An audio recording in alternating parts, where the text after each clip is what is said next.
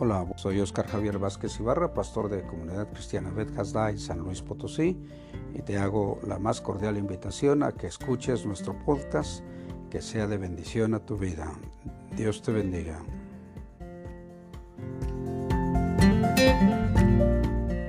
Hoy vamos a hablar sobre las promesas de fe, que es, eh, algunos de ustedes ya lo han escuchado qué es y ya saben qué es y participan activamente, que es decir, cada mes o en este caso lo hacemos cada mes damos una ofrenda para la provisión misionera, es decir, apoyamos a los misioneros. Pero hoy vamos a, antes de decir, pues tenemos que hablar de eso, eh, Dios puso en mi corazón el, hablar sobre la relación del discípulo de Jesús y el dinero.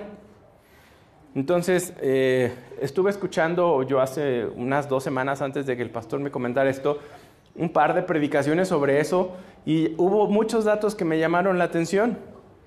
Y entre ellos era de que Jesús dio aproximadamente 39 parábolas y más o menos el 30% de esas parábolas tenían que ver con algo del dinero.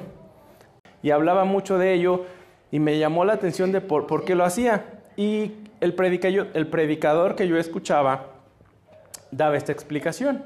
Dice, ese es el dinero para nosotros es la manera tangible de las cosas a las que le damos valor. Y por eso Jesús hablaba del dinero, no porque Jesús quisiera su dinero o porque necesitara su dinero, sino porque es la forma en la que hoy en nuestra sociedad nosotros le damos valor a las cosas, eh, a las cosas que nos importan. Y hay un dicho que yo creo que es probable que lo hayas escuchado que dice, muéstrame tu agenda y muéstrame tu chequera y yo te voy a decir qué es lo que te importa. ¿Por qué? Pues porque es en dónde te gastas tu dinero y en dónde tú gastas tu tiempo eso es lo que te importa. Entonces, por eso Jesús hablaba tanto sobre el dinero, no porque quisiera pedirles dinero, sino para que entendieran dónde estaba el valor de las cosas que hacían los discípulos. Y eso es algo que vamos a, desde ese enfoque quiero que lo veamos el día de hoy, que lo, que lo leamos así. Y lo primero que quiero que leamos es Lucas 12. Te invito a que abras tu Biblia, por favor, y la dejes ahí abierta. Este, este versículo Jesús dice que había una multitud, eran millares que estaban ahí apretujándose unos a otros, y entonces Jesús les empezó a hablar a sus discípulos. Imagínate que yo agarro y digo, bueno, pues están aquí todos ustedes, pero yo voy a hablar con mis hijas. Ahí si quieren escuchar, pues adelante. Es exactamente lo que hizo Jesús. Jesús había un montón de gente, pero no empezó a enseñarle a la gente, empezó a enseñarle a sus discípulos. Entonces, y dejó que la gente lo escuchara. ¿Por qué? Pues para que supieran lo que era ser un discípulo de Jesús. No solo para que fueran o para que fuera la enseñanza dirigida a ellos, sino para que ellos tuvieran, por decirlo de alguna forma, se dieran la idea, tuvieran una, este, el preview de cómo es ser discípulo de Jesús, una probadita de qué es ser discípulo de Jesús. Y entonces Jesús les empieza a hablar todos estos versículos del 1 al 12 les empieza a explicar todas las cosas que está trabajando aquí con sus discípulos de a quién le deben de temer o de cómo deben confesarle a él antes de cualquier otra cosa. Y en medio de esa plática, imagínate que yo sigo aquí, vamos a regresarlos aquí. Yo estoy platicando aquí con Samantha, con Ana Sofía, decide, a ver, niñas, tienen que portarse bien porque me tienen que hacer caso a mí, no le hagan caso al pastor, no, perdón, al pastor sí, a su abuelo. Eh, y, y, de repente alguien allá grita, oye, dile a mi nieto que no sé qué, y te así de, a ver, pues no interrumpas. Eso le pasó a Jesús, mira, lee el versículo 13. Dice, le dijo uno de la multitud, maestro, di a mi hermano que parta conmigo la herencia. Estábamos en medio, Jesús está en medio de una enseñanza a sus discípulos y de repente alguien de la multitud como que ya se aburrió y dice, ese tema no me interesa. Señor, hazlo de la herencia, dile a mi hermano que parta la herencia conmigo. O sea, ¿imaginas esa interrupción? Así como que pues, irrespetuoso, como que, ¿de qué se trata, no? O sea, ¿qué, le está pasando a esto? Y Jesús dice, ok, vamos a hablar del tema. Fíjate, versículo 14, Lucas 12, si tienes tu Biblia no la cierres, dice, mas él les dijo, hombre, ¿quién me ha puesto sobre vosotros como juez o partidor? Y este versículo a mí me llamó mucho la atención, porque Jesús le dice, pues a mí quién me puso aquí para hacer esto como juez. Y yo digo, oye, pero Jesús sí es juez. Jesús es quien nos va a juzgar. Jesús es quien va a hacer el juicio es, lo va a hacer Jesús. Tú le puedes leer, por ejemplo, en Juan 5, 20. Eh, Corre alguien a Juan 5, por favor, y sáqueme del problema en el que me acabo de meter. Juan 5, 20, 22. Dice, porque el Padre a nadie juzga, sino que todo el juicio dio al Hijo. Es decir, Jesús es el juez. ¿Por qué Jesús le diría aquí, yo no soy juez? Y no creas que se me ocurrió a mí. La predicación que escuché, el hermano le dice, es que primero él estaba hablando, ¿este hombre de qué estaba hablando? Del dinero, de la cosa material, del, de lo primero que le urgía a él era conocer a Jesús o resolver su problema de dinero. Resolver su problema de dinero. Entonces Jesús le explica, y aquí lo podemos seguir leyendo en el versículo número 15, y dice, y les dijo, mirad y guardaos de toda avaricia, porque la vida del hombre no consiste en la abundancia de sus bienes que posee. Lo primero que Jesús le dice, eso que estás diciendo no importa. Y yo entendía esto, Jesús no viene a ser juez ni a entretenernos a nosotros con las cosas que no le importan. Jesús vino porque lo primero que Él quiere de nosotros es nuestro corazón. Y, termina, y les da el ejemplo y dice, versículo 16, también les refirió una parábola diciendo, la heredad de un hombre rico había producido mucho. Y él pensaba dentro de sí diciendo, ¿qué haré? Porque no tengo dónde guardar mis frutos.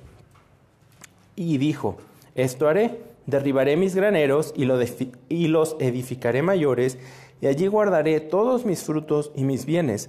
Y diré a mi alma, alma, muchos bienes tienes guardados por muchos años.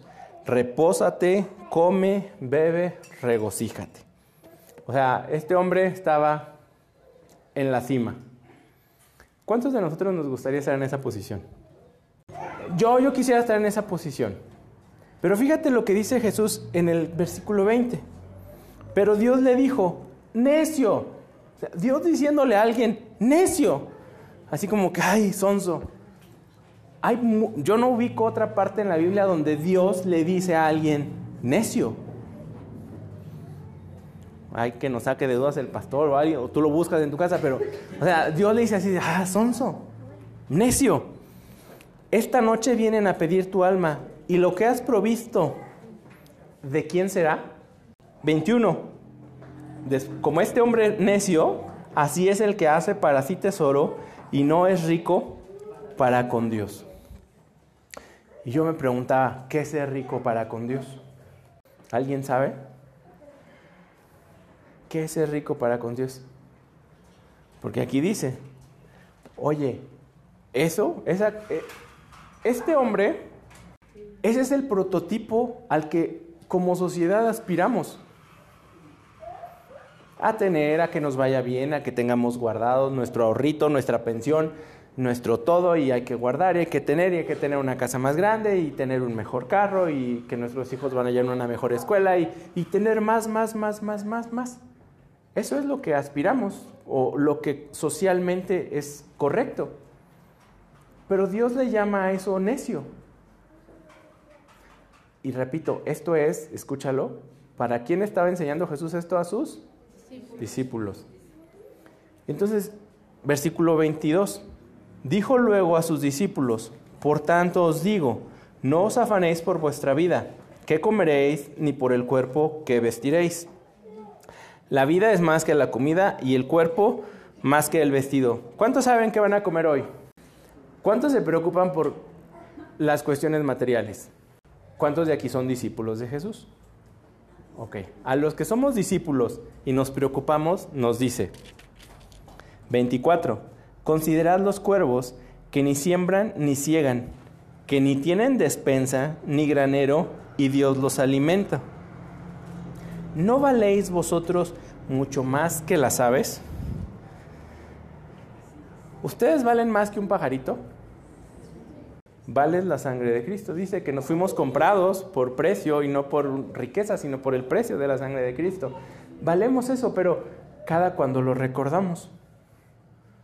Esa es la parte importante, que a veces no recordamos. Y tan es, es, así que Jesús se lo está diciendo aquí a sus discípulos y continúa diciéndoles en el 25, ¿y quién de vosotros podrá con afanarse añadir a su estatura un codo?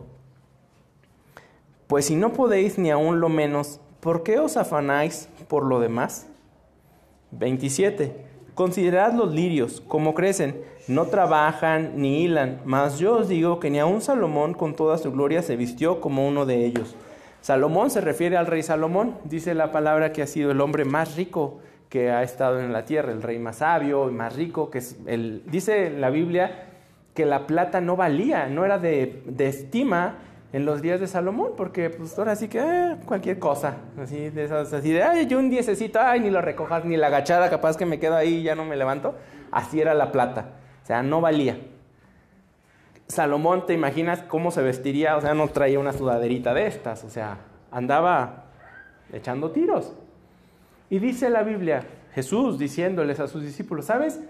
Ni siquiera Salomón se pudo vestir como yo he visto los lirios, que hoy están aquí y mañana ya no.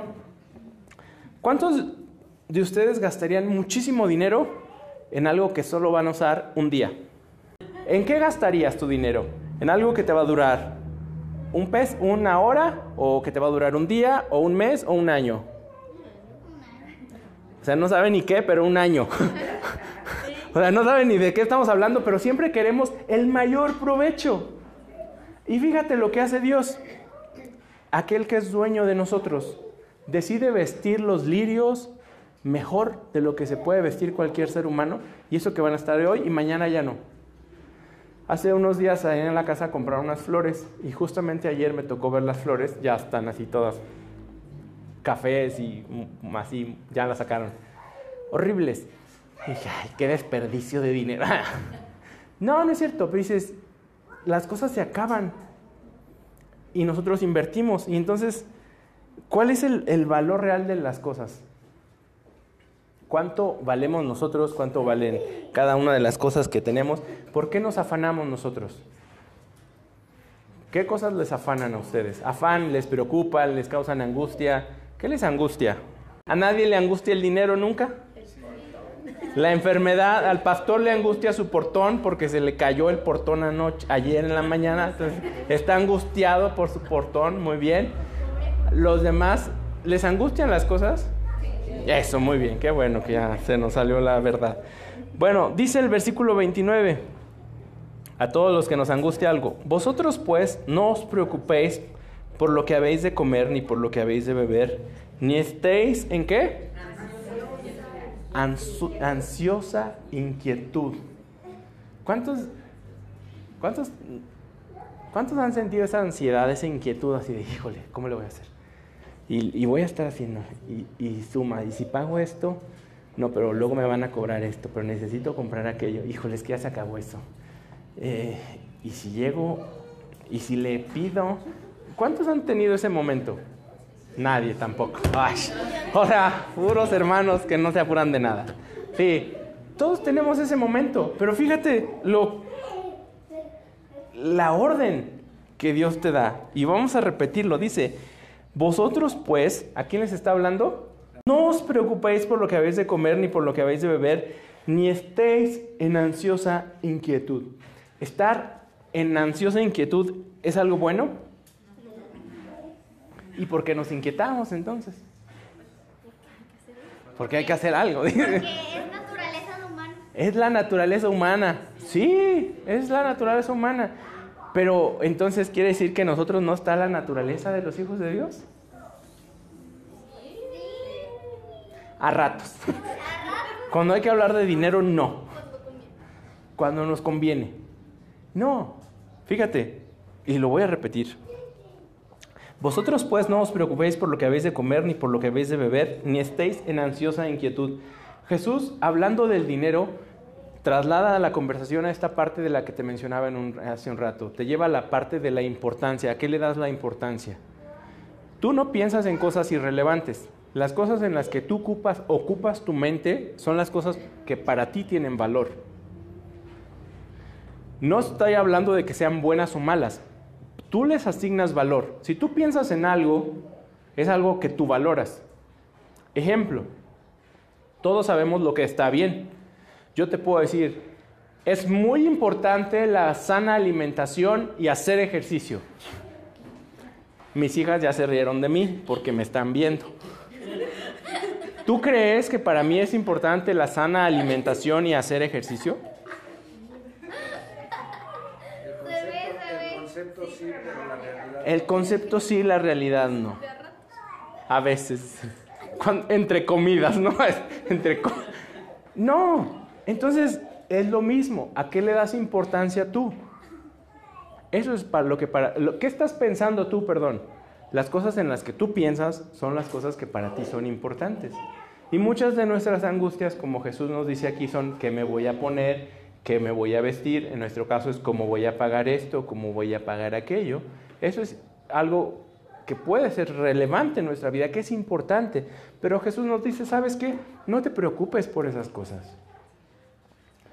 Y el versículo 30 se pone grosero. Mira, porque todas estas cosas buscan las gentes, ¿quién? Aquellos, o sea, nosotros.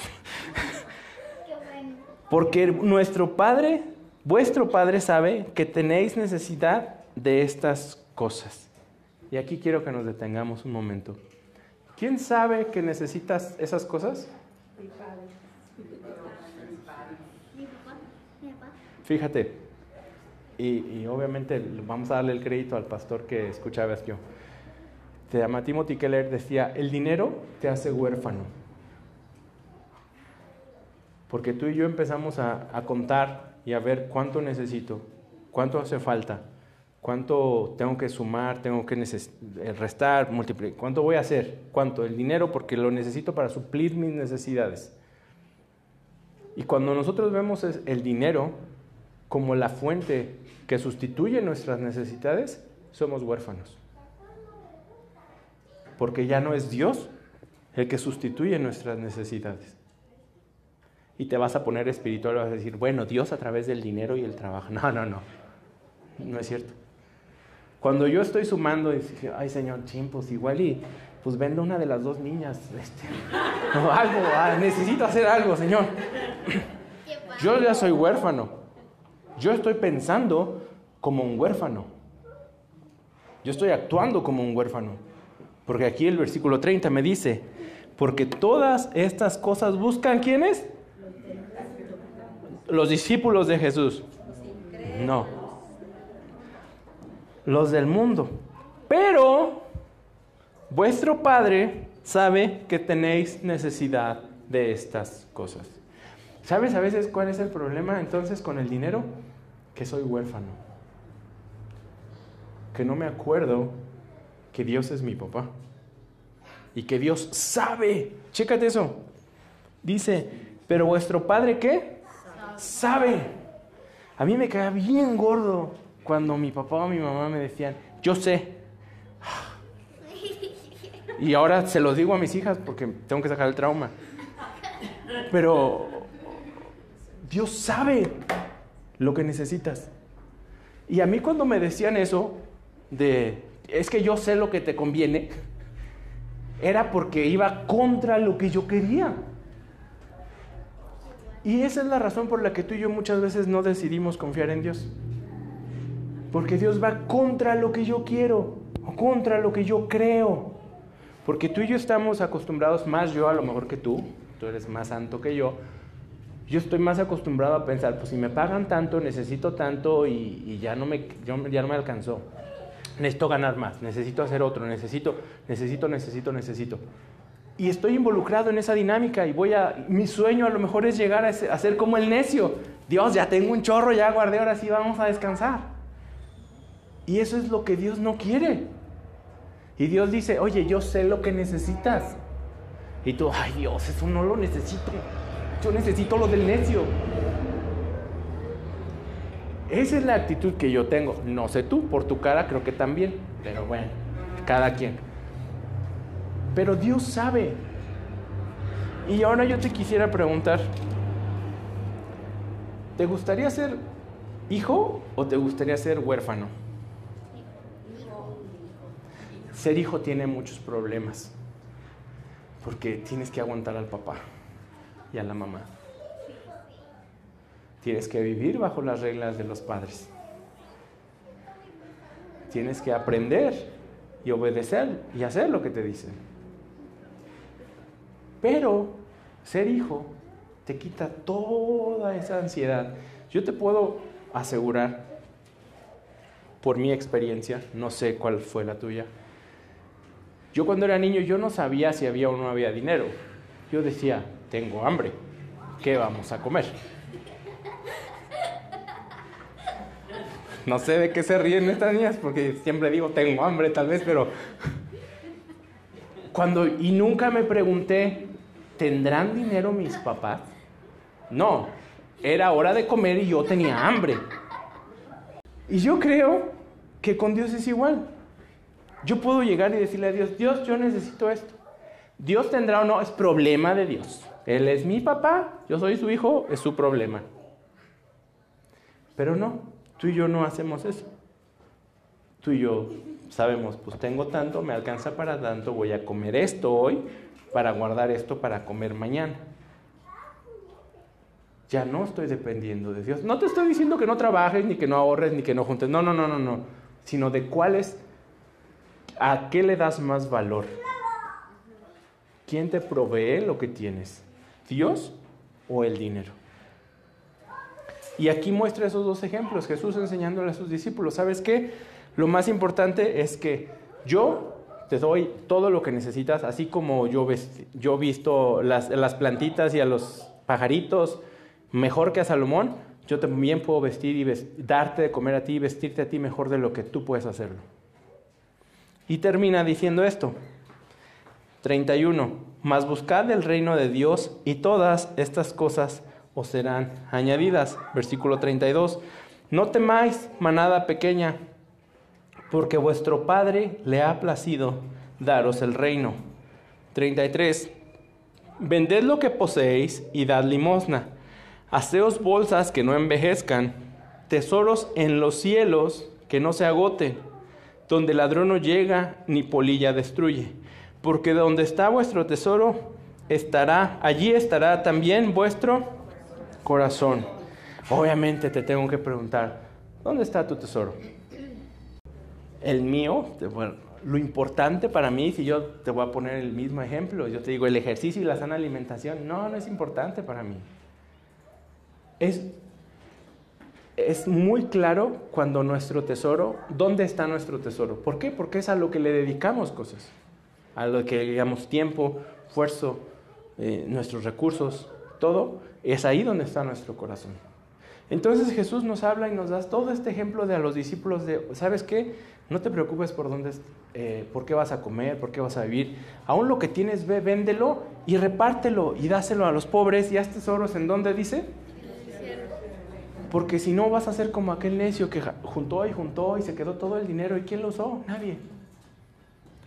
Pero cuando tú y yo invertimos en alguien, que Dios nos dice, invierte en esta persona, no solo dinero. Eh, lo más fácil muchas veces es dar dinero, porque acallas tu conciencia y ya nos vamos, ya le ayudé y ja, vámonos. Pero a lo mejor Dios te dice, oye, siéntate y habla con él. O invítalo a comer. Así, ay Señor. Nosotros tenemos que hacer tesoros en los cielos, ser ricos para con Dios. Hace unos minutos te preguntaba, ¿cuánto invertirías en un evento que va a durar un día, una hora? Dijiste, no, yo no invertiría en eso. Yo te pregunto, ¿cuánto, ¿cuánto estás invirtiendo de tu vida? No de tu dinero, de tu vida para la eternidad. ¿Cuánto estás invirtiendo de tu vida para la eternidad? No dinero. Jesús no necesita tu dinero ni el mío. Es dueño de todo, rey de todo, creador de todo. No me necesita. A ti tampoco. Pero yo te pregunto, ¿cuánto de tu persona estás invirtiendo para la eternidad? ¿Es importante la eternidad para nosotros? ¿Cuándo la invertimos? En tiempo, en dinero también, en todo lo que estamos hablando. ¿Cuánto de nuestra persona estamos invirtiendo para ser ricos para con Dios? Y sí, la conversación va en relación a la promesa de fe, ¿no? Donde vamos a decir, vamos a hacer un compromiso para que podamos apoyar. Pero, ¿sabes? Si tú le das a Dios tu dinero sin haberle dado antes tu corazón, eso no sirve. Mejor no se lo des. quédatelo, lo necesitas más. no lo hagas, no lo hagas. Por cumplir, tampoco lo hagas. Todos aquí, a más de un hermano va a saberse el versículo de la ofrenda que dice, porque Dios ama al... Eso. Si no vas a, si no es tu placer invertir en eso, no lo hagas. En serio, no lo hagas. Porque si le das a Dios tu dinero en lugar de darle tu vida, no está funcionando. No va a funcionar nada. Porque Dios quiere nuestra vida, nuestro valor. Y nuestro valor, pues son cosas materiales, honestamente. Es lo que manejamos. Es nuestro. Uh, las transacciones que hacemos son con cosas materiales. Dinero, cosas, casas, comida, ropa. Ahí es donde vemos el valor. Y Jesús quiere que nosotros pongamos nuestro valor en Él. Entonces vamos a hacer esta invitación para nuestras promesas de fe. Eh, y llévatela. Y dile, Dios, ¿qué onda con esto?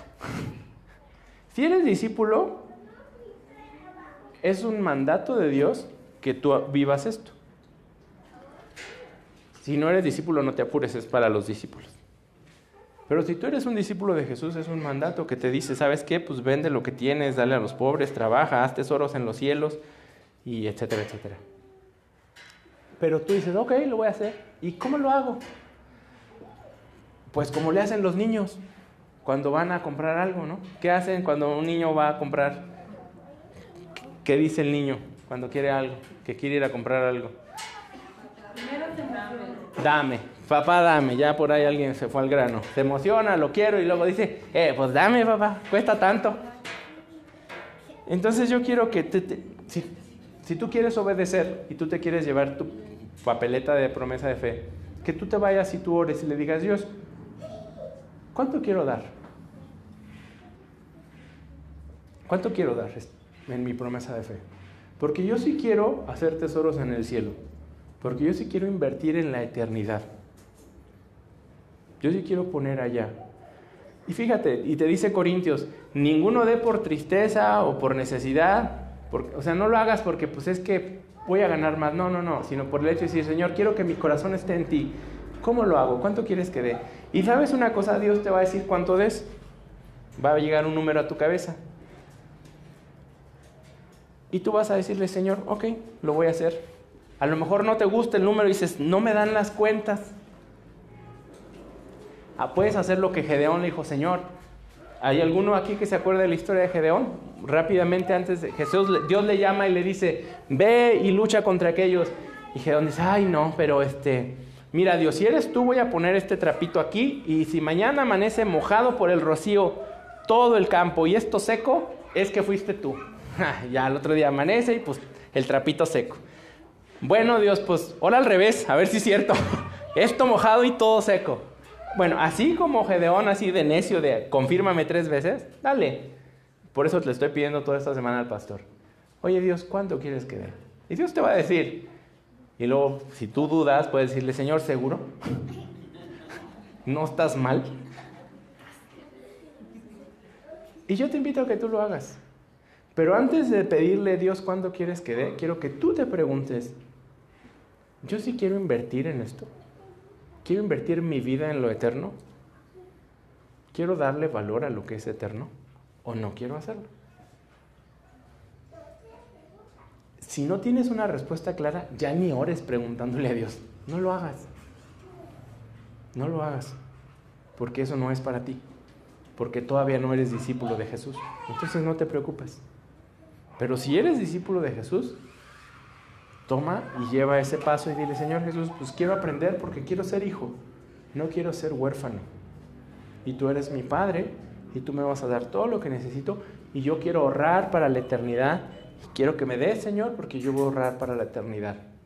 Voy a terminar rápido con esto. El año pasado, cuando el pastor dijo esto, yo dije, no, yo ya no soy fan de eso, ya no me gustó. Dije, voy a dar menos.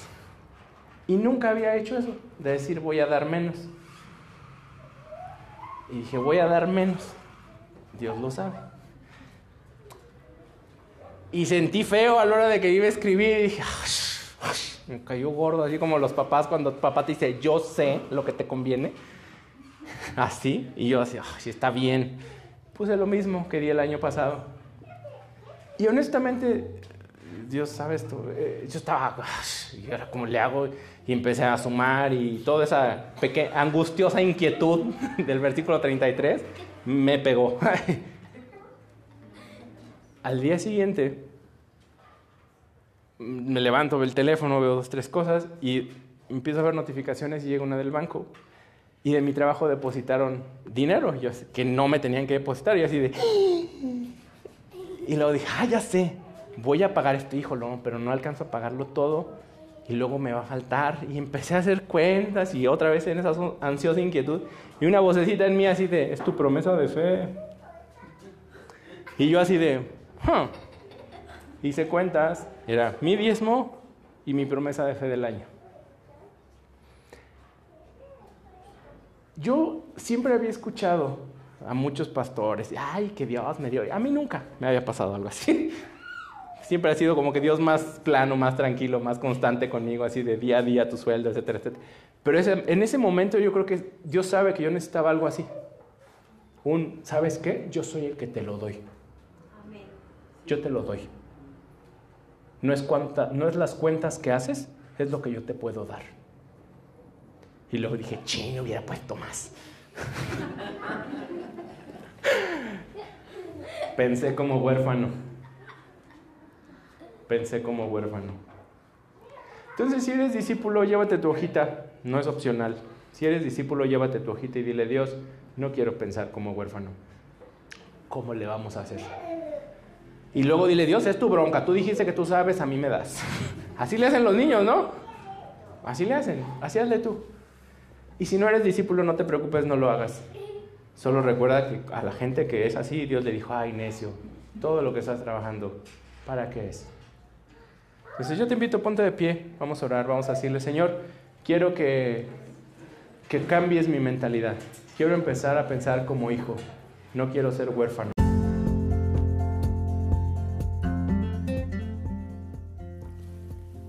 Agradecemos a Dios tu atención por escuchar este podcast. Esperamos que haya sido de bendición y que siga siendo de bendición a tu vida. Te invito a que recibas la bendición que Dios tiene para ti en esta hora. Yahvé te bendiga y te guarde. Yahvé haga resplandecer su rostro sobre ti y tenga de ti misericordia. Yahvé alce sobre ti su rostro y ponga en ti paz. Dios te bendiga y hasta la próxima.